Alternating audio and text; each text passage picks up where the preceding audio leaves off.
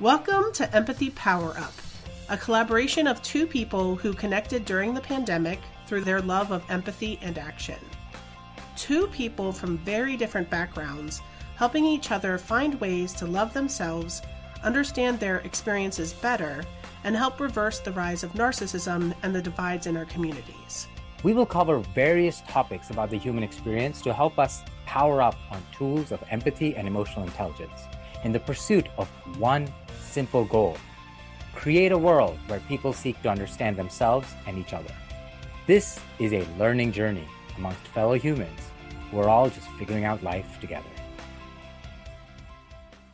Hi, and welcome to Empathy Power Up. This is where we dive deep into topics that help us grow our empathy, push us into the growth zone, and help us reverse the empathy deficit, deficit and the and make sure that the rise of narcissism is checked.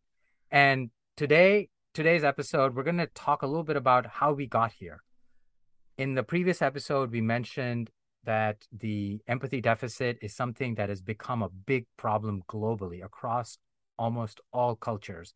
And over the over lots and lots of decades now, we are seeing data and research that is backing up the claim that narcissism is rising. So today's episode, Amy, let's dive right in. How did we get here? Yeah, well, actually, let's start with some research. One of my favorite. I love it. um, at the end of the day, like, so in in my book, Empathy for Change, we, I, I dive deep into this from the beginning because I like to see what the research says about empathy and why we're here. And um, Sara Konrath, um, it, who's a researcher in this space, looked at self reported empathy.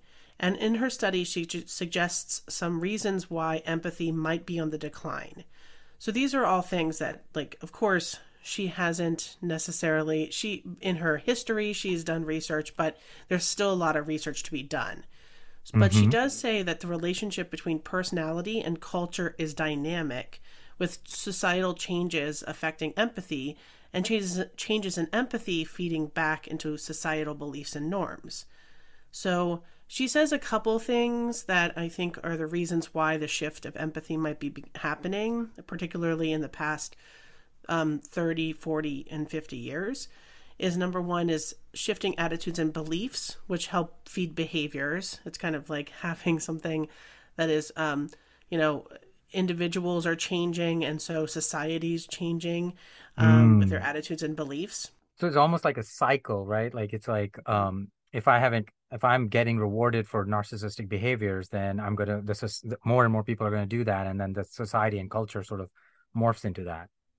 Yeah, absolutely, and uh-huh. and and you know when we start um, having this like beliefs and attitudes change, our values are changing. Mm. Um, you know, for example, like the just the the attitudes around, um, you know, for example, in the past decade, we have seen um, the rights um, of of LGBT um, youth and and people who are who are in that that community get the right to marriage. Um, mm-hmm. But then also in in our world most recently we have also seen the repeal of roe versus wade mm-hmm. so those attitudes and beliefs are shifting in different ways right but you see that um, what's happening within you know uh, the the Supreme Court might not be what the popular opinion is saying, right? So that, that's what's that's very interesting. I think you brought up because it's almost it, like if you just if I look at it from just the surface level, it feels like we're polarizing more and more. Mm-hmm. But but what I think as we dig in deeper and realize a little bit more that it's it's it's not that we're polarizing more and more, um, or maybe it's more about the fact that the the system is is almost not set up for the popular it's set up for the powerful and set up for like if i remember i used i i did so well when i subscribed to narcissism and i was i i worked hard and i was like oh it's all about like it's about what can i get? And i was rewarded get more and more. And so i i can start seeing that maybe it is it, it isn't about a polarization but it's more about um the polarization of power and concentration of power and resources is where maybe i'm thinking Yeah, I think I think there's um one of the things I've been really reading recently. Um, I just finished this book called um, All About Love by Bell Hooks. And in that book, she talks about like it's called All About Love New Visions. So she thinks about like, what if we had a world full of love? And even in my um, in my in my book, I I have an MLK quote where it talks about love and power and justice. And like when you have power, you need to also have love. And and when you have mm. justice, you need to have love and power needs to be that be that way because like MLK says, you have to be that's anemic. Like power is anemic with um justice without power is anemic. And mm-hmm. um and then you have but if you have love and power together and humility, that actually helps you to kind of have a more an increase emphasis on others and caring and love like like MLK says the beloved community got it so let, so let's continue so we, we yeah. you talked about people's behaviors changing and that's impacting culture what what else yeah so you know like i said so with an increase of power um, and um, is also means a decrease of emphasis on others mm. and their what they need. Um, the increases on violence and bullying. Um, other things that are leading to this is changes in media and technology. Um, social media is to blame for a lot of these things. Um, and then parenting practices, like how are families structured? You know, we're having less and less people in the US in particular. Um, what does that mean for for the family and so on and so forth. And like and our mm. and how and going stepping away from organized religion in some instances as well. So and then at the end of the day we have different changing expectations of success you know? So what makes somebody successful um, especially like as more and more women enter the workforce you know that that idea of expectations of success are changing and shifting.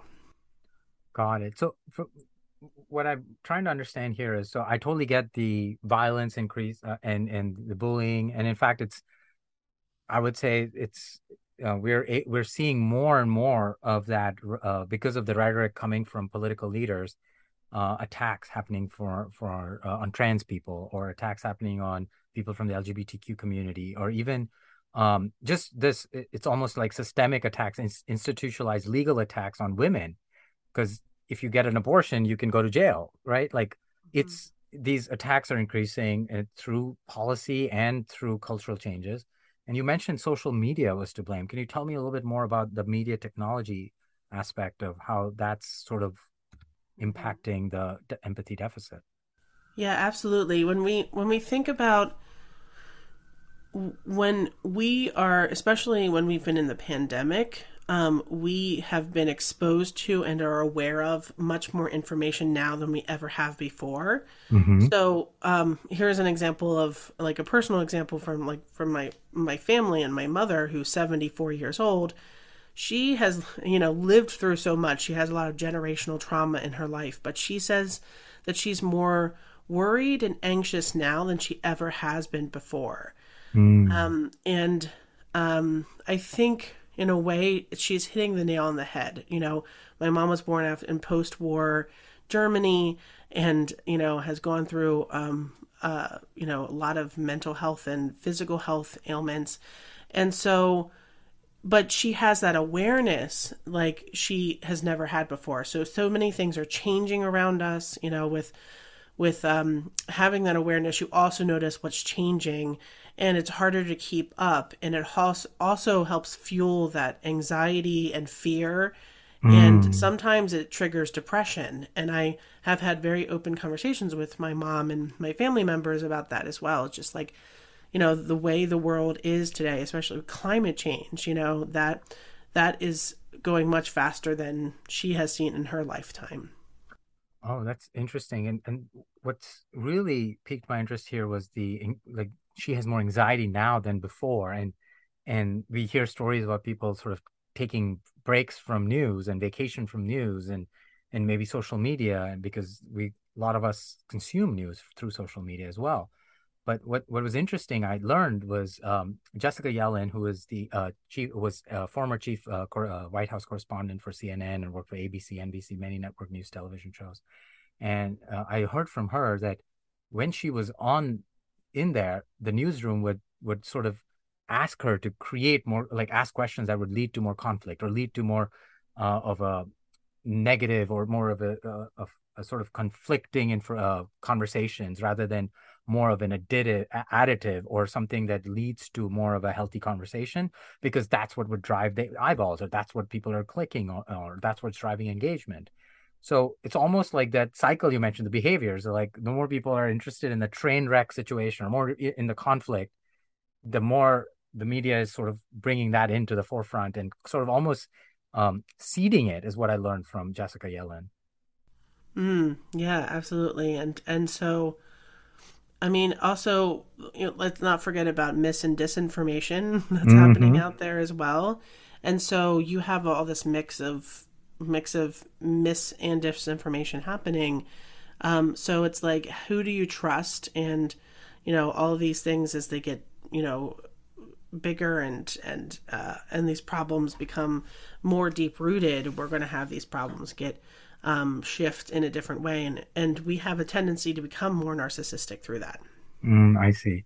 So understanding like some of these factors that are causing us to not maybe practice empathy as much what like how are we sort of bringing this into a systemic level how do you see this as like like where is the system coming into play here absolutely um when we mention when uh, another person who wrote about empathy.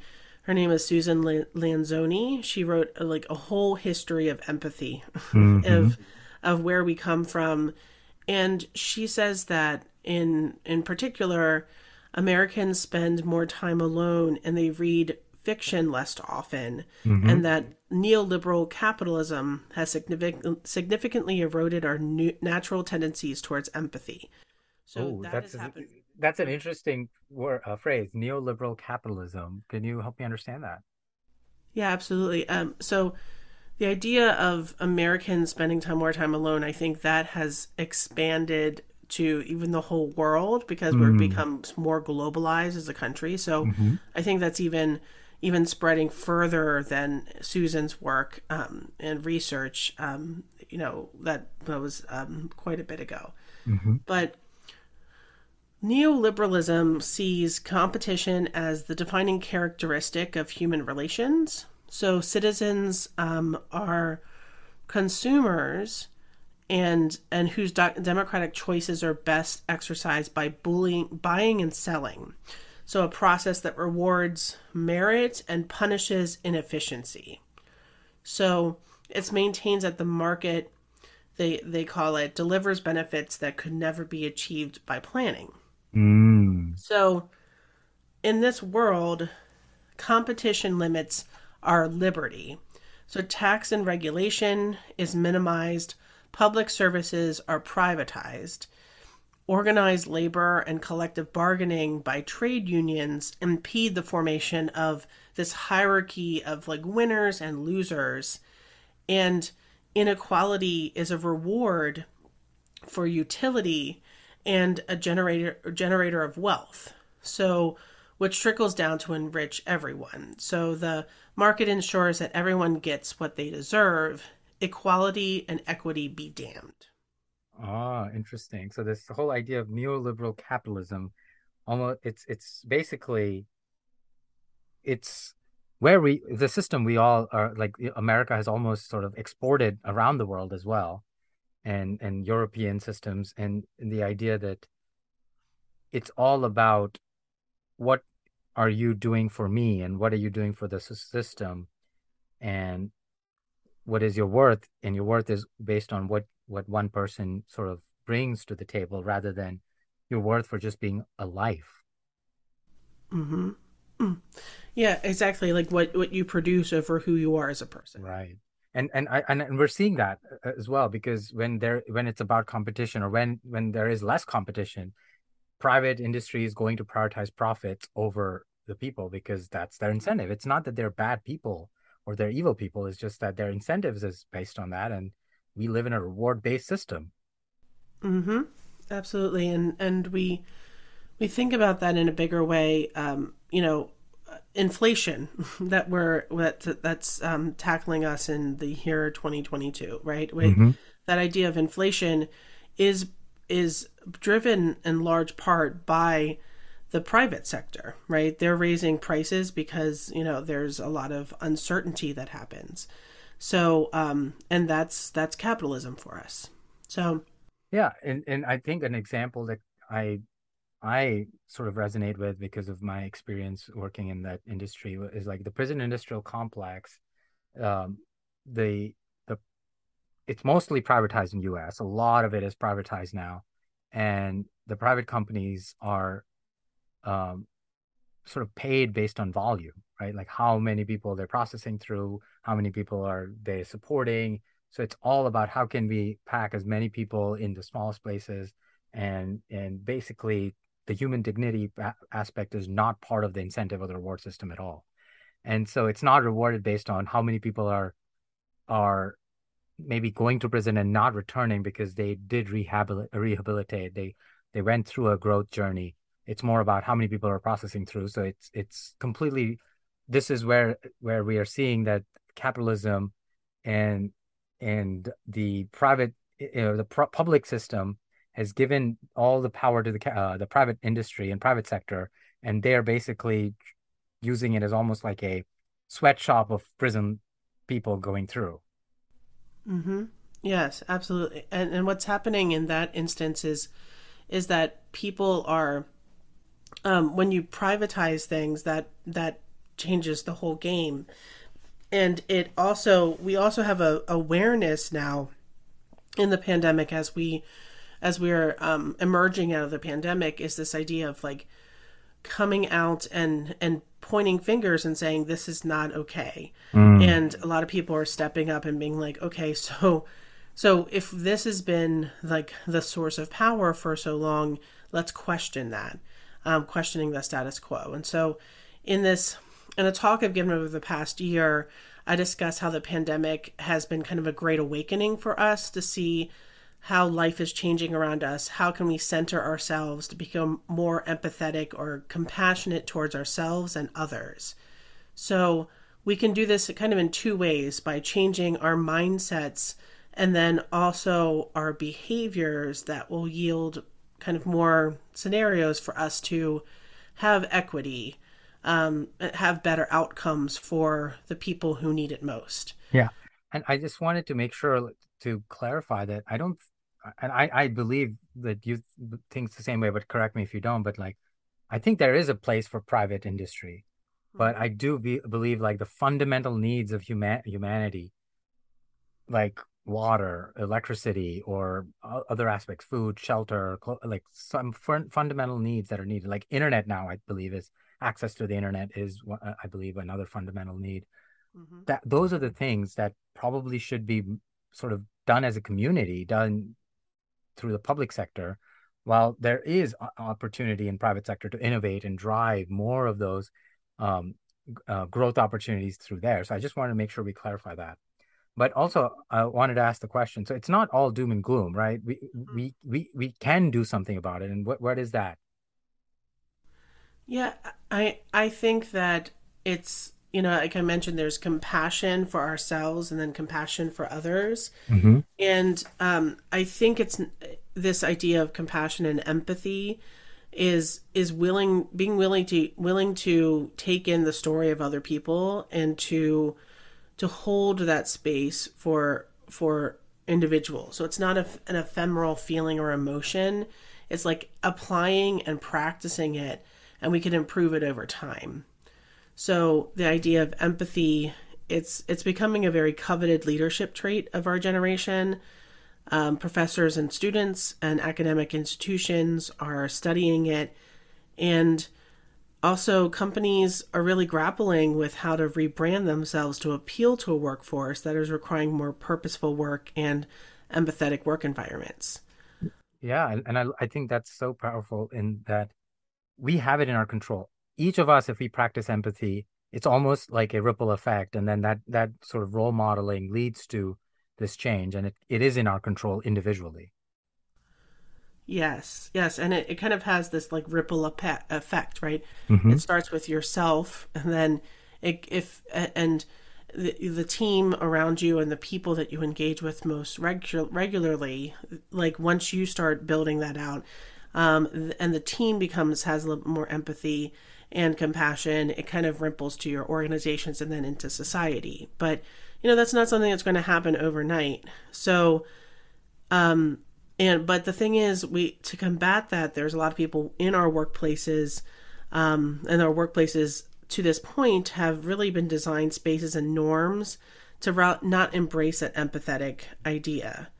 And uh in particular obama acknowledged this and in his 2008 commencement speech where he said, We live in a culture that discourages empathy, a culture that too often tells us that our principal goal in life is to be rich, thin, young, famous, safe, and entertained.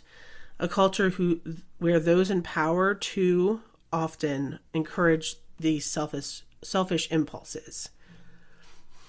So, okay yeah. So there's there's a lot going on there. We're discouraging empathy at the end.